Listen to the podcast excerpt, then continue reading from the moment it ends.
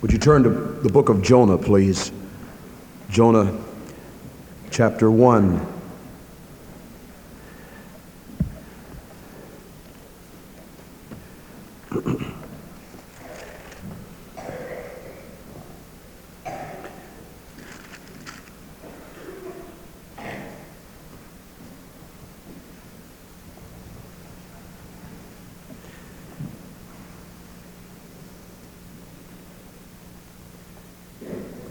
Like to read verses 1 through 11, and then verse 15, and then some from chapter 2 and chapter 3. May we pray together. our Heavenly Father, we thank Thee that the Lord Jesus died on the cross for our sins according to the Scriptures, He was buried and three days later was raised from the dead. And He's alive tonight to bring unto Himself and to make citizens of heaven while we're still in the earth those who will come by faith to Christ. Help folks to come to Jesus even tonight. In his precious name we pray. Amen.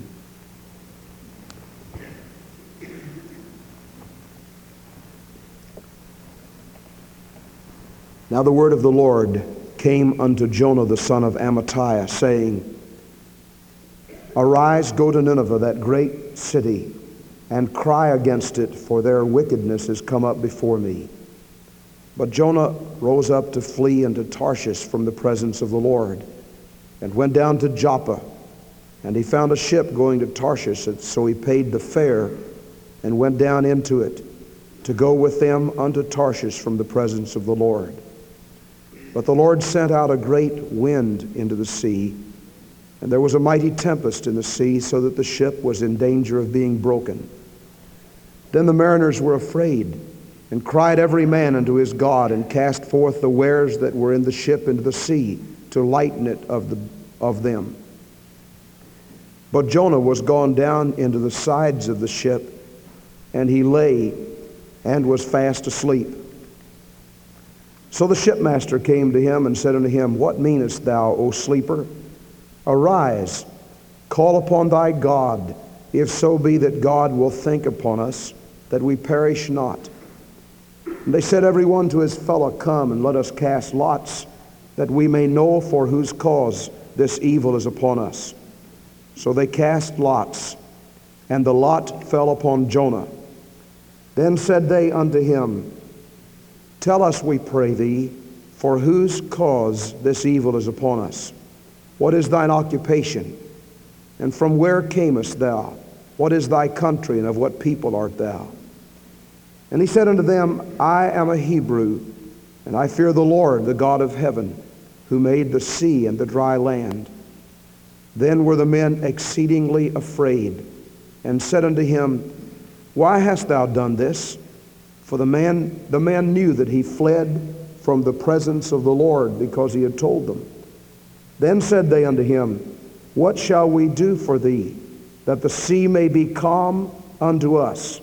For the sea raged and was tempestuous.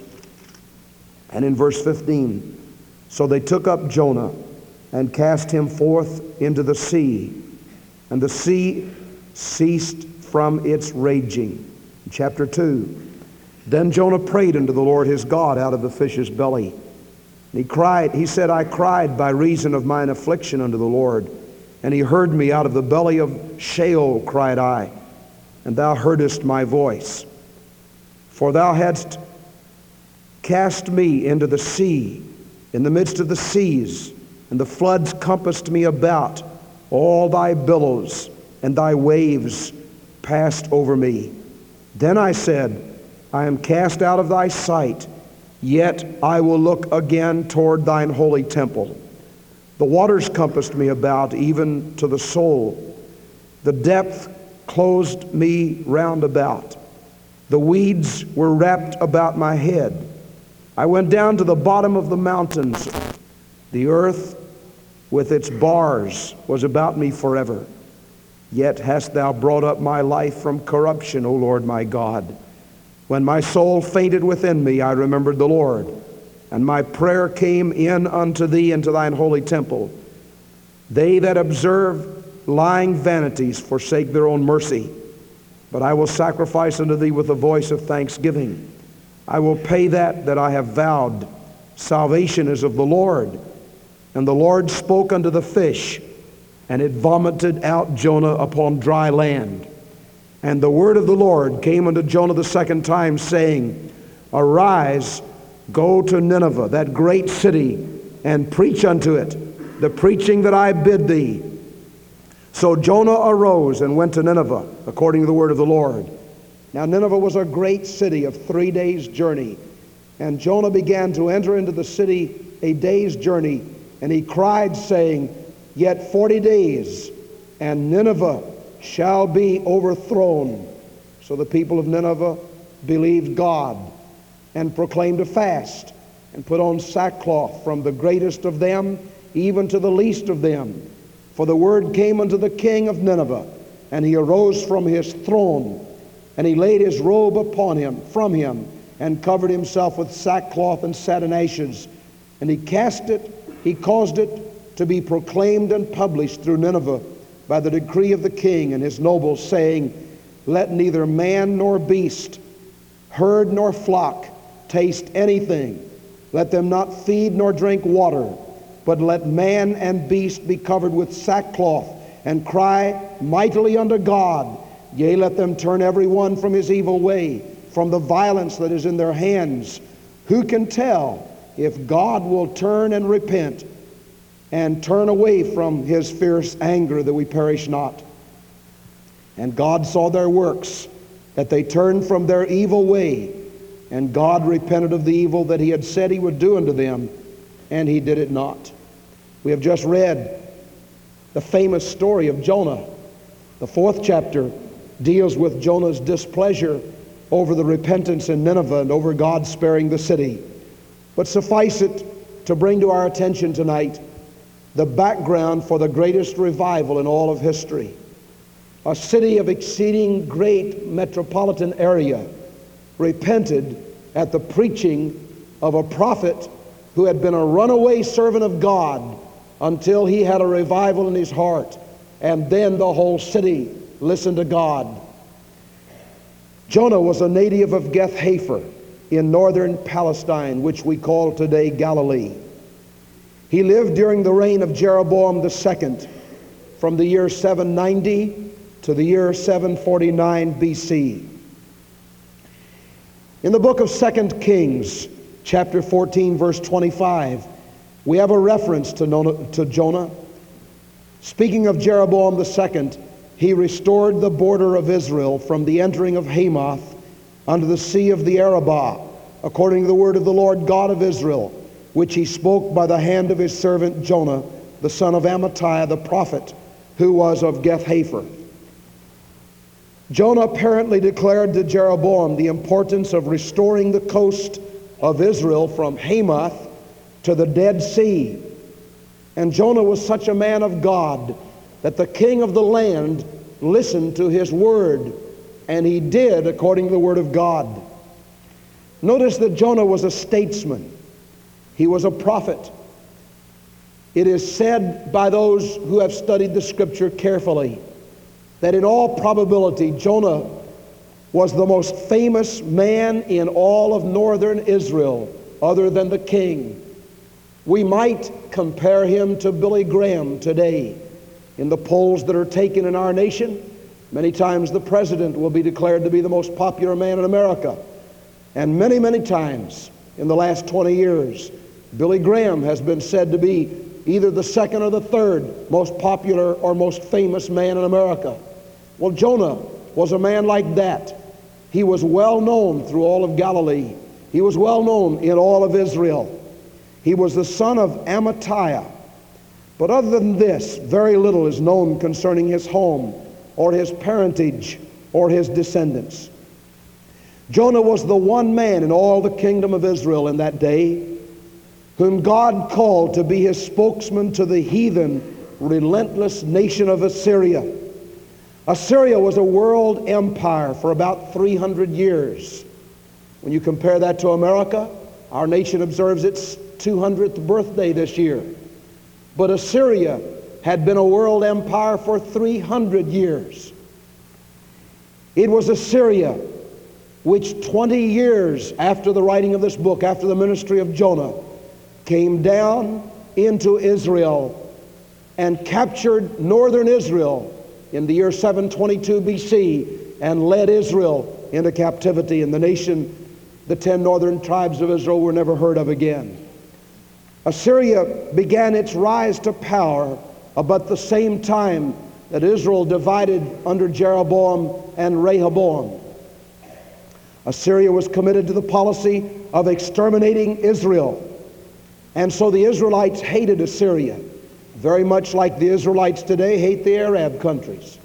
Imagine some prophet from Israel being told to go to Ammon or to go to Beirut or to go to Cairo and preach repentance and to preach for a revival so that those Arab countries could be spared the exterminating force of God. Most of the prophets in Israel would say, No, I don't want to do that. And so we are introduced to the man Jonah and his times. Jonah was patriotic. He was a man who loved his own nation. He was a godly man. He was a God called man. He was a God fearing man. Some have said that the reason Jonah wanted to run away from God's plan was because of racial prejudice or because of his concern lest Assyria did repent and God should spare it because Assyria was committed to exterminating Israel and driving them into the sea and capturing them. Well, all of this may be true. But as we see the story unfold, we see that there was another problem Jonah had. In this chapter, we see Jonah's commission. We see Jonah's rebellion. We see the consequences of, those, of that rebellion. And we see the prophet's prayer and a great revival, the greatest revival in all of history. Now, the word of the Lord came unto Jonah, the son of Amittai, saying, Arise and go to Nineveh, that great city, and cry against it, for their wickedness has come against me, before me. Nineveh was an exceedingly great city. It has been said that Nineveh proper was three miles long and one and a half miles wide. Greater Nineveh included Calah, 20 miles to the south, and Khorsabad, 10 miles to the north. The triangle formed by the Tigris and the Zab was included in the fortifications of Nineveh. Nineveh was an exceedingly large city which, uh, with a metropolitan population of over a million people. And it was to this city that God said, Jonah, you get up and go and preach to that city.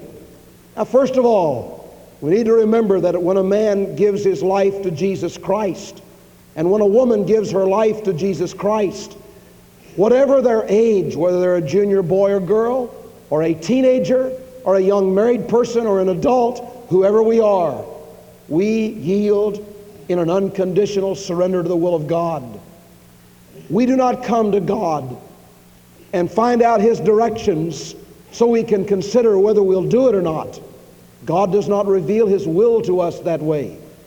Rather, His will to us is revealed as we make an unconditional surrender to Him. This is the reason when we trust Him as our personal Savior, we need to say, Lord Jesus Christ. Not just I'm trusting my Savior, Jesus, but I want Christ to be my Lord, unconditionally yielding my life and mind and heart to His will, so that whatever He leads us to do, we're willing to do it. God may lead some to be storekeepers. He may lead others to work in factories. He may lead some to teach in schools. He calls many to be preachers, some to be missionaries. He calls men to all walks of life. And whatever is called to us, we need to yield in that call to the full realization that our main supreme business is to do God's bidding, regardless of what the call and what the emphasis. I appreciate the medical profession. When you find a medical man who is an out, out and out Christian, who loves the Lord Jesus Christ with all of his heart, there's no end to what he can do. I think of Dr. William Rowlett, who used to be a deacon in our church and is now in Hopkinsville. Dr. Rowlett conceives of himself as a servant of the Lord. He went to school and trained himself so he could perform de- delicate eye surgery. But his main business is for the Lord.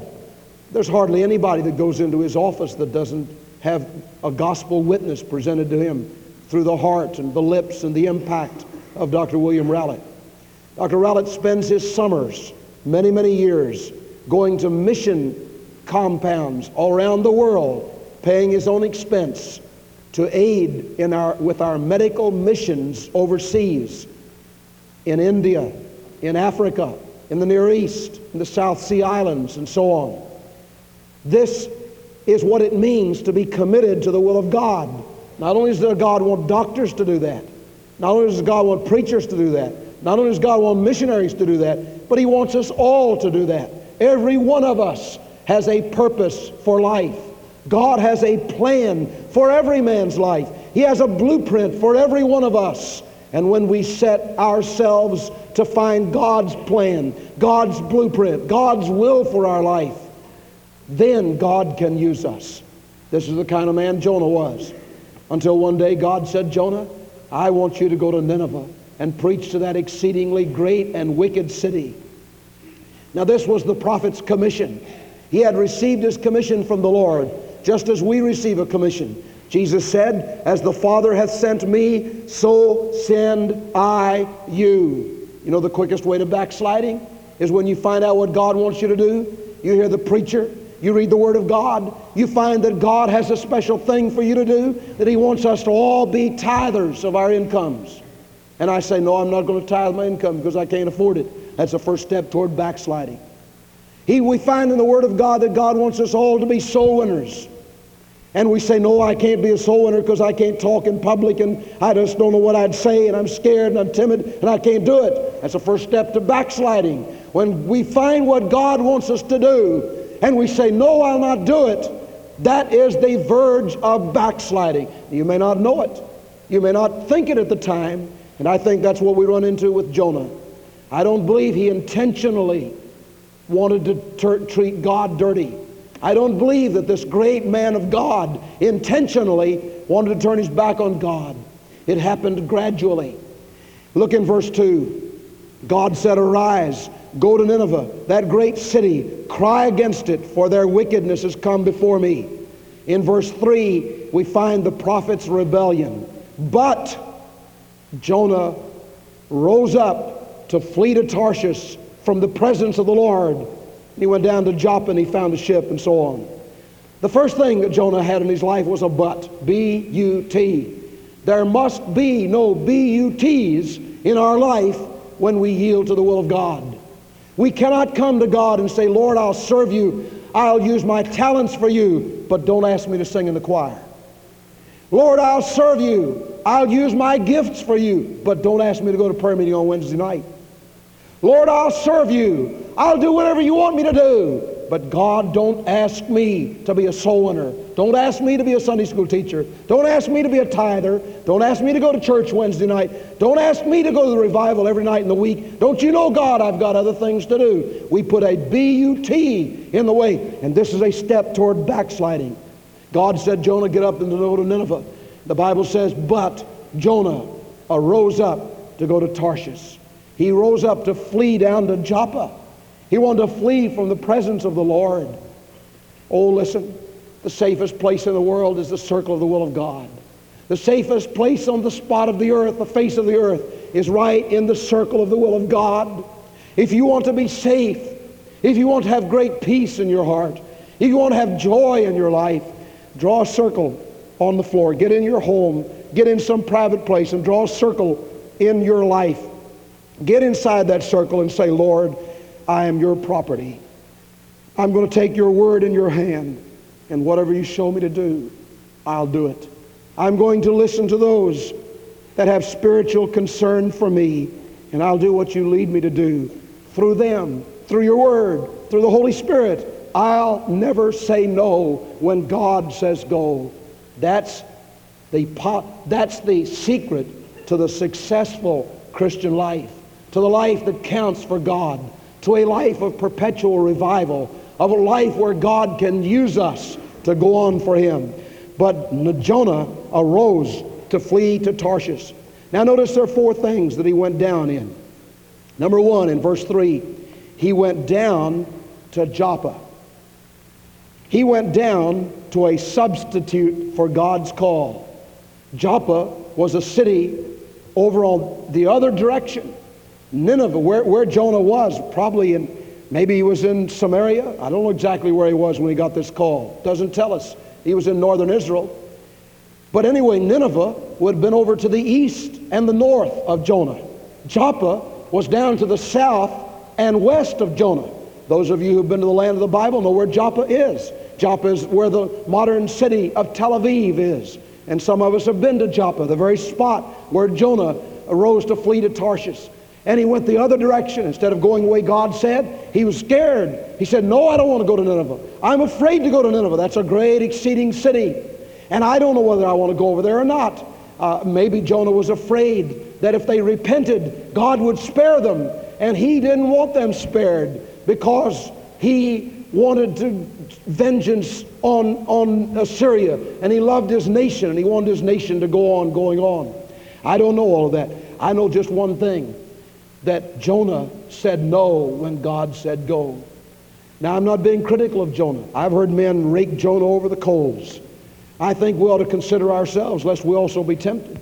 I think when we look at Jonah, we need to remember that he was a man of God, that he loved the Lord with all of his heart. But there came this crisis time in his life, and instead of saying, Yes, Lord, I'll go, even if it means my life, even if I don't live any longer, I'll go, he didn't do that. What a tragedy. He went the other way. And so he went down to Joppa, a substitute for the will of God in his life. How many people have substituted something for the will of God in your life? You've heard God's call. You've heard God's tug at your heart. God said you needed to do certain thing for him. And so you've done something else, something that was good, something that the world thought was all right, but it wasn't what God told you to do. And Jonah went down to Joppa. Secondly, look in verse 3, verse 5. But Jonah, no, in verse, the last part of verse 3 it is. And Jonah paid the fare and went down into the ship to go with them to Tarshish from the presence of the Lord. He paid the fare. He went down to sin. He went down to Joppa, a substitute for the will of God. And then he got on that ship and he went he paid the fare for the ship. He was going across the sea, the Mediterranean Sea, to Joppa, to, to Tarshish, to get as far away from God as he possibly could. There are many people who, when they take a substitute route, instead of following the perfect will of God, they go the other direction. And you can't begin to go the other direction without the consequences. And so we come to the third, the third point, you might say, in tonight's outline concerning Jonah the consequences for his rebellion. And we're still considering the places that Jonah went in going away from God. He went down into the hole of the ship. And the scripture says he paid the fare. There's always a price for running away from God. It's always a price when you run away from God. And uh, uh, Jonah later came back to God, and God used him in an unusual way. Whole city of Nineveh repented. But listen, there's a price. Sin leaves its scar. God doesn't want us to enroll in his kingdom and to serve him for a little while and go along with God for a little while and then take a nosedive and get out of the will of God. Even though we come back later, that isn't God's will. He wants us to get on board the train and get on that train that's leading toward heaven and just keep on going and going and going and going and going. But Jonah also teaches us that when we do get off the track, when we get out of the will of God, God has a second call to us and God gives us a second chance and we can get back. But notice that Jonah paid the fare and the fare for sin is always high. The prodigal son left his father and home. He said, Father, give me what is coming to me and I'll go and earn my fortune in life. He went out in life. Instead of earning his fortune, he woke up in a pig pen. The pigs had more to eat than he had. And the Bible says he came to himself and he said, I will arise and go back to my father and home, for the hired servants back home have more to eat than I have. And so he got up to go back to his father. But oh, the price, the price of leaving God out. There are men in this auditorium. There are women, there are teenagers right here tonight who have heard God's tug at your heart. You've heard what God wants you to do. And instead of saying, Lord, here am I, I'll do it, I'll go with God, you've gone the other direction. You've turned away from God and you've allowed sin to get into your life. And the wages of sin is death. The wages of sin not only is spiritual death an eternity Jesus called hell. The wages of sin is a death here in this life. I take a stand against smoking, and I love you if you smoke. Please know that. I love you. I don't mean to be offensive or hurtful. I just believe that God teaches that our body is a temple of the Holy Ghost, and we ought not to take into it that which hurts or defiles. Some years ago, I visited a man. I had seen him in his business and talked with him. And I knew he smoked. I, never, I didn't say anything to him about it. I, I regret this now. I didn't say anything to him about it. And that man became ill. He was dying of cancer, lung cancer. I went to his home to visit him. And I said, uh, we talked a little while, and, and then he said, You know, preacher, if I had not smoked, I probably wouldn't have this. I'm not saying that everybody that smokes gets lung cancer. Some maybe don't. And I'm not saying that everybody that has lung cancer gets it because of their smoke. I think that's not true. There's some that have it that didn't ever smoke. One of the dear ladies in our church who died of lung cancer told me before she died, she said, I, I never smoked and I worked with people that did smoke and I used to tell them if they don't quit smoking, I'm going to catch their lung cancer and I'll die of it. And that's exactly what happened to her. So that's not always true, but I want to say in this individual case, that's what happened. So this man, we talked a little while and he said, he said, you know, I wish I had not smoked. And I said, that he was a Christian.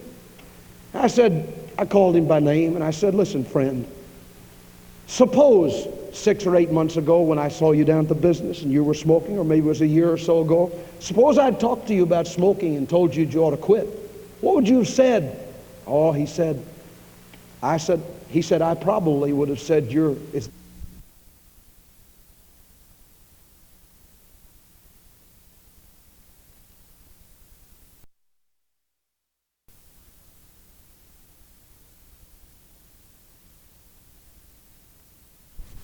And I said, Well, what shall I tell people who are smoking now and uh, they're facing the possibility of lung cancer. What should I tell them from you? That man's gone. As far as I know, he's in heaven. He was saved. He loved the Lord. He said, You tell them that they have a spiritual problem. That was what was wrong with me. It was a spiritual problem. I just wasn't close enough to God. I didn't love the Lord enough. Now, there's a price that you pay when you get your eyes off of Christ and you allow anything, I don't care what it is, whether it's uh, some little tiny petty habit or whether it's some uh, monster in your life, whether it's drink or whether it's lust or whatever it is, when you allow something to make inroads in your life and you become a slave to that thing, it, has, it, it happens because you have left God's perfect plan for your life. Because God's perfect plan is to call you into such a close walk with Him that when these things crop up, He'll whisper to you about them. And you'll be able to humbly come to the Lord and confess them and turn away from them. And that's when a person has an individual revival, a personal revival in our heart. A revival in the heart, it comes when a man gets in such a spiritual condition before God that he can glow in the earth for the Lord. Well, Jonah went down. Notice in verse 5 but Jonah went down into the sides of the ship and he lay down and was fast asleep. The next step in Jonah's downfall, his going away from God, he went to sleep in the place of sin. Now, please notice that that ship was not a prostitution hall. That ship was not a dance hall. That ship was not some joint. Jonah was not openly doing things that the world says are sinful and wicked. He was just taking a ride in a ship. What's wrong with taking a ride in a ship? Well, it was the wrong ship going the wrong direction at the wrong time. That's what was wrong with it. And Jonah went down in that ship and he went to sleep and he was sleeping in sin. There are some times when we get into sin when the world looks on and wouldn't even recognize that it was sin because it's not open sin. It's not things that people would say, that's bad, that's ugly, that's wrong. There was nothing ugly and wrong and bad about what Jonah was doing except between his heart and God. He knew it was wrong, God knew it was wrong, but other people didn't know it. Just God and Jonah. And so this leads me to say that there come times in our life when we're out of the will of God and we know it, nobody else may know it. The world may not know it. Our parents may not know it. Teachers may not know it. Our spiritual counselors may not know it. But God knows it and I know it. And when that happens, oh, we dare not go to sleep in it. We dare not get comfortable in it. What an awful thing to get comfortable in a position out of the will of God. And I'm afraid that's what's happened to lots of God's people today. They've gone to sleep. They've gotten comfortable in a position that was not in the will of God for their lives. And they've, they've set up housekeeping, as it were, in that condition. And they've gotten into a normal swing of life in that condition. And yet, all along, deep inside, they know they're out of the will of God. That's the way with Jonah. But notice that God didn't leave him alone. If God has his hand on you, God's not going to leave you alone. He'll disturb you. He'll move in your heart. He'll arrange circumstances. God will move in on your life. So it was with Jonah. He sent a ship. He sent a, uh, he sent a, a, a storm to the sea. And the ship began to move back and forth, and it was storm tossed and tempestuous. And the men on board didn't know what to make of it. And so they began to cast things off of the ship and they began to pray and call on their other gods, and they didn't know what to do. And they found Jonah down there asleep, and they said, Wake up! Don't you know we're about to go down in the ship, in the sea? And Jonah got up and he looked all around, and then his heart. See, Jonah was a man of God. Don't undersell this great man. Don't ever forget that he loved the Lord. He really loved the Lord, even though he was wandering away from God. And, and, and Jonah said to those men, Well, the reason for this is me. I'm the Jonah in the crowd, he said. It's my fault. He said, God has sent this ship, this disaster here because of me. And I think Jonah was ready. He was at the end of his rope.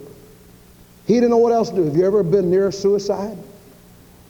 Have you ever been to the point, the very brink of going off and you didn't know what to do? You didn't know how to turn back. You didn't know what to do. You didn't know where to go. Jonah was there. So he said, Men, you throw me into the sea and everything will be all right. The ship will be get back to its haven and, harbor and, uh, and God will send a storm, still, still the storm and everything will be all right. Well, the men didn't want to do this. They had compassion in their hearts. They didn't want to do it. So they threw other things off. And they waited and they prayed some more and they didn't know what to do. And finally, finally, the Bible says, when the ship would not get still and the storm would not subside, subside they took Jonah and threw him over into the sea. And you know, the first moments of going into the sea must have been a struggle for Jonah. But Jonah was so far out of the will of God, and yet he knew the Lord. Somehow he was willing to cast himself into the hands of God and say, God, I don't want to go to Nineveh, but I'll cast myself into your hand. And I think at that moment, when he was willing to put himself in the hand of God, you see, he could have told those mariners a lie, and they could have all gone down in the sea. But Jonah's repentance, Jonah's turning back to God started right there when he said, It's me, it's me. And when we come to a point in life where we're willing to say, Lord, it's not the deacon, it's not the preacher, it's not the other person, it's me standing in need of prayer. I'm the one. We need to get on our knees before God. You know, there, there are ways to react to problems. Sometimes when you face a problem, you can say, Well, it's everybody's fault. Look at all those old people, the way they do this and the way they do that. It's their fault. If it weren't for them, everything would be all right. I don't know. You can do that if you want to.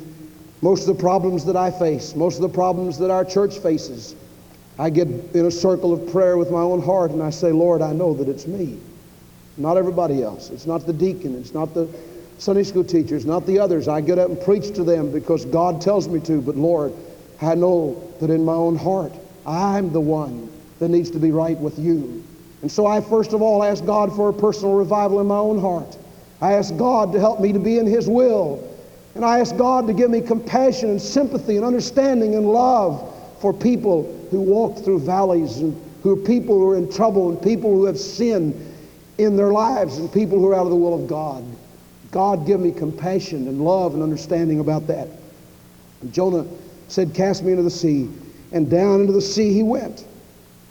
Well, you'd think that was the end, but not with God. Whither shall I flee from thy presence? Whither shall I go from the presence of God?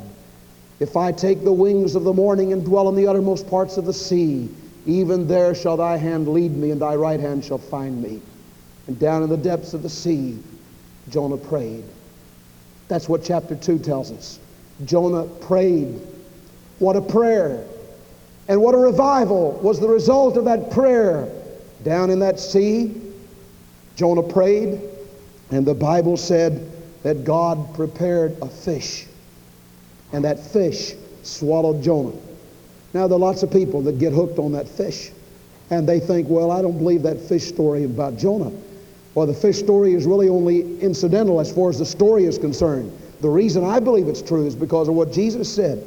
Jesus himself said in, in the book of Matthew, he said, as Jonah was three days and three nights in the belly of the fish, so shall the Son of Man be three days and three nights in the heart of the earth. The men of Nineveh shall rise in judgment with this generation and shall condemn it because they repented of the preaching of Jonah. And behold, a greater than Jonah is here.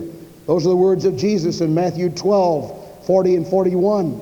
Jesus believed that Jonah was swallowed by a fish and that fish vomited up Jonah when God gave the command. And so Jonah was vomited up on dry land. Now, the most precious climax to any book in the whole Bible is the climax to the book of Jonah.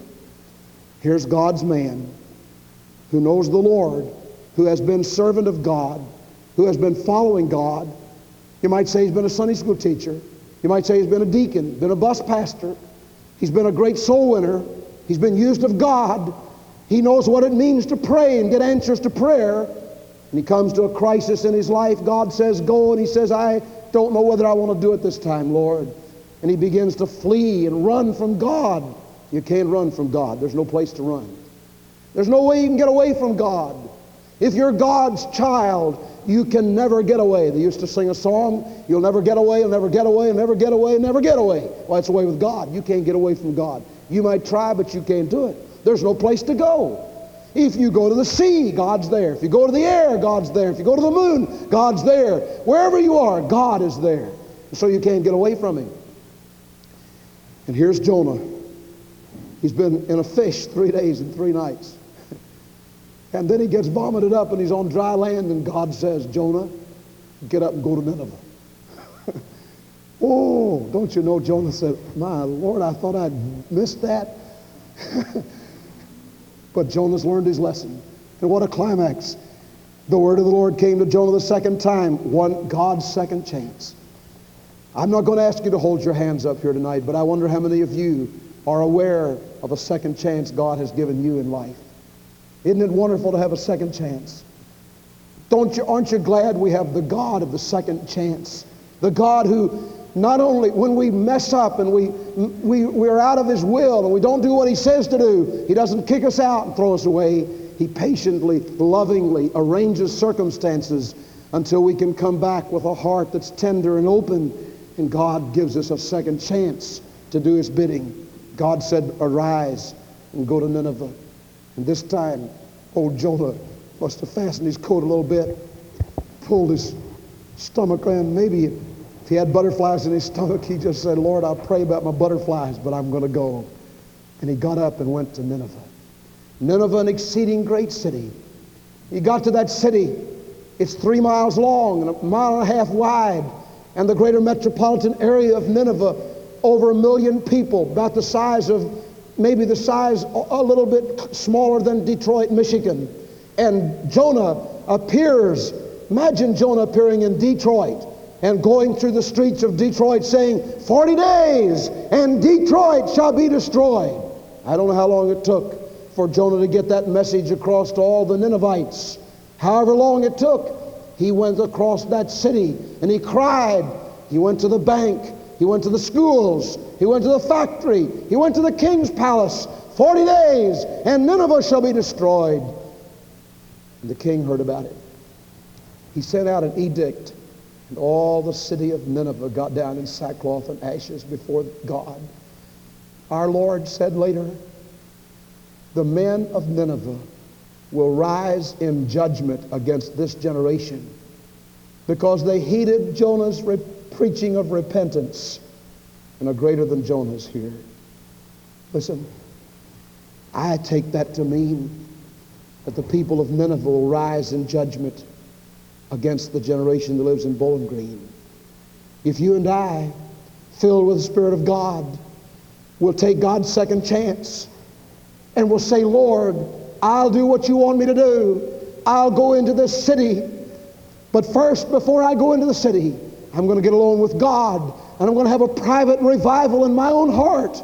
And I'm going to yield to thy will and to thy plan for my life. And I'll do what you want me to do. And then, Lord, I'll go out here in the city of Bowling Green and warn them to flee from the wrath to come, to flee into Jesus.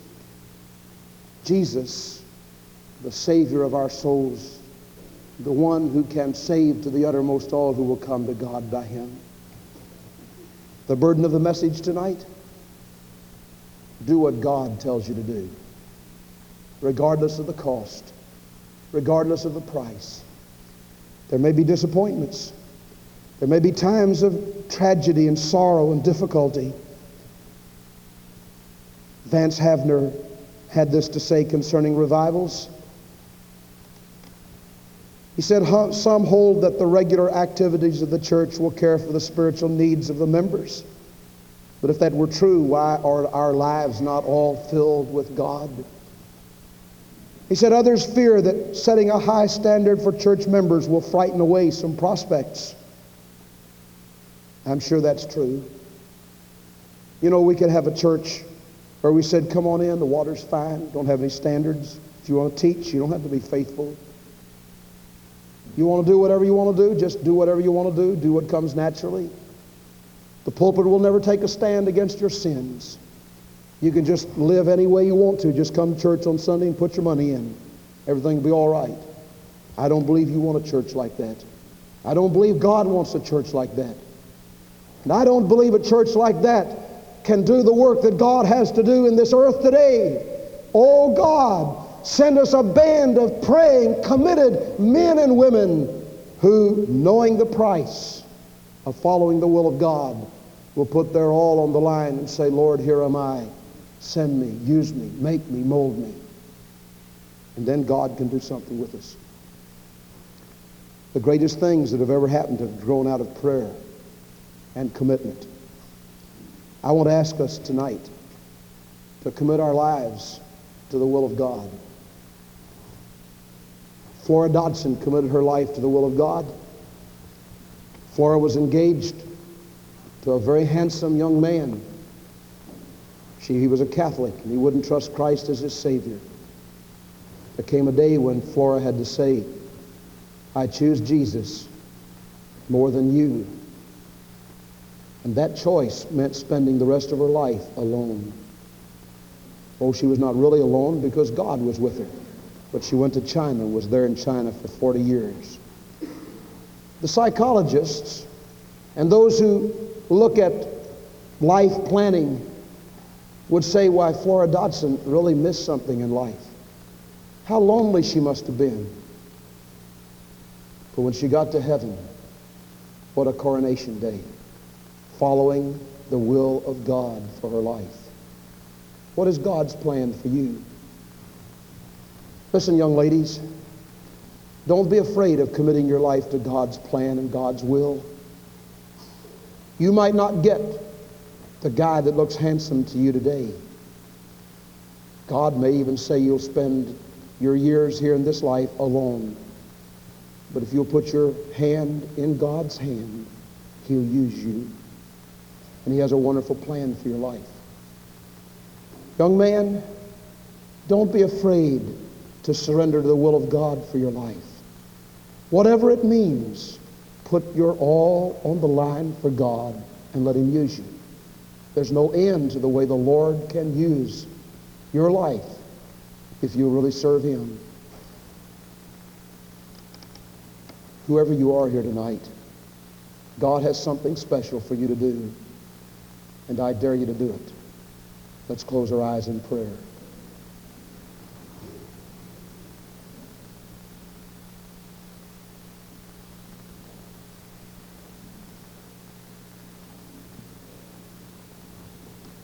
Our Father in heaven, we pray tonight that the Holy Spirit would touch the people's hearts. And may those who have heard the voice of God speak to the innermost being yield their heart and will and mind to the Lord. We pray that those who have never been saved will come to Christ. And those who are God's children will yield their all on the altar for the Lord. In Christ Jesus' name we pray. Amen. Will you stand, please?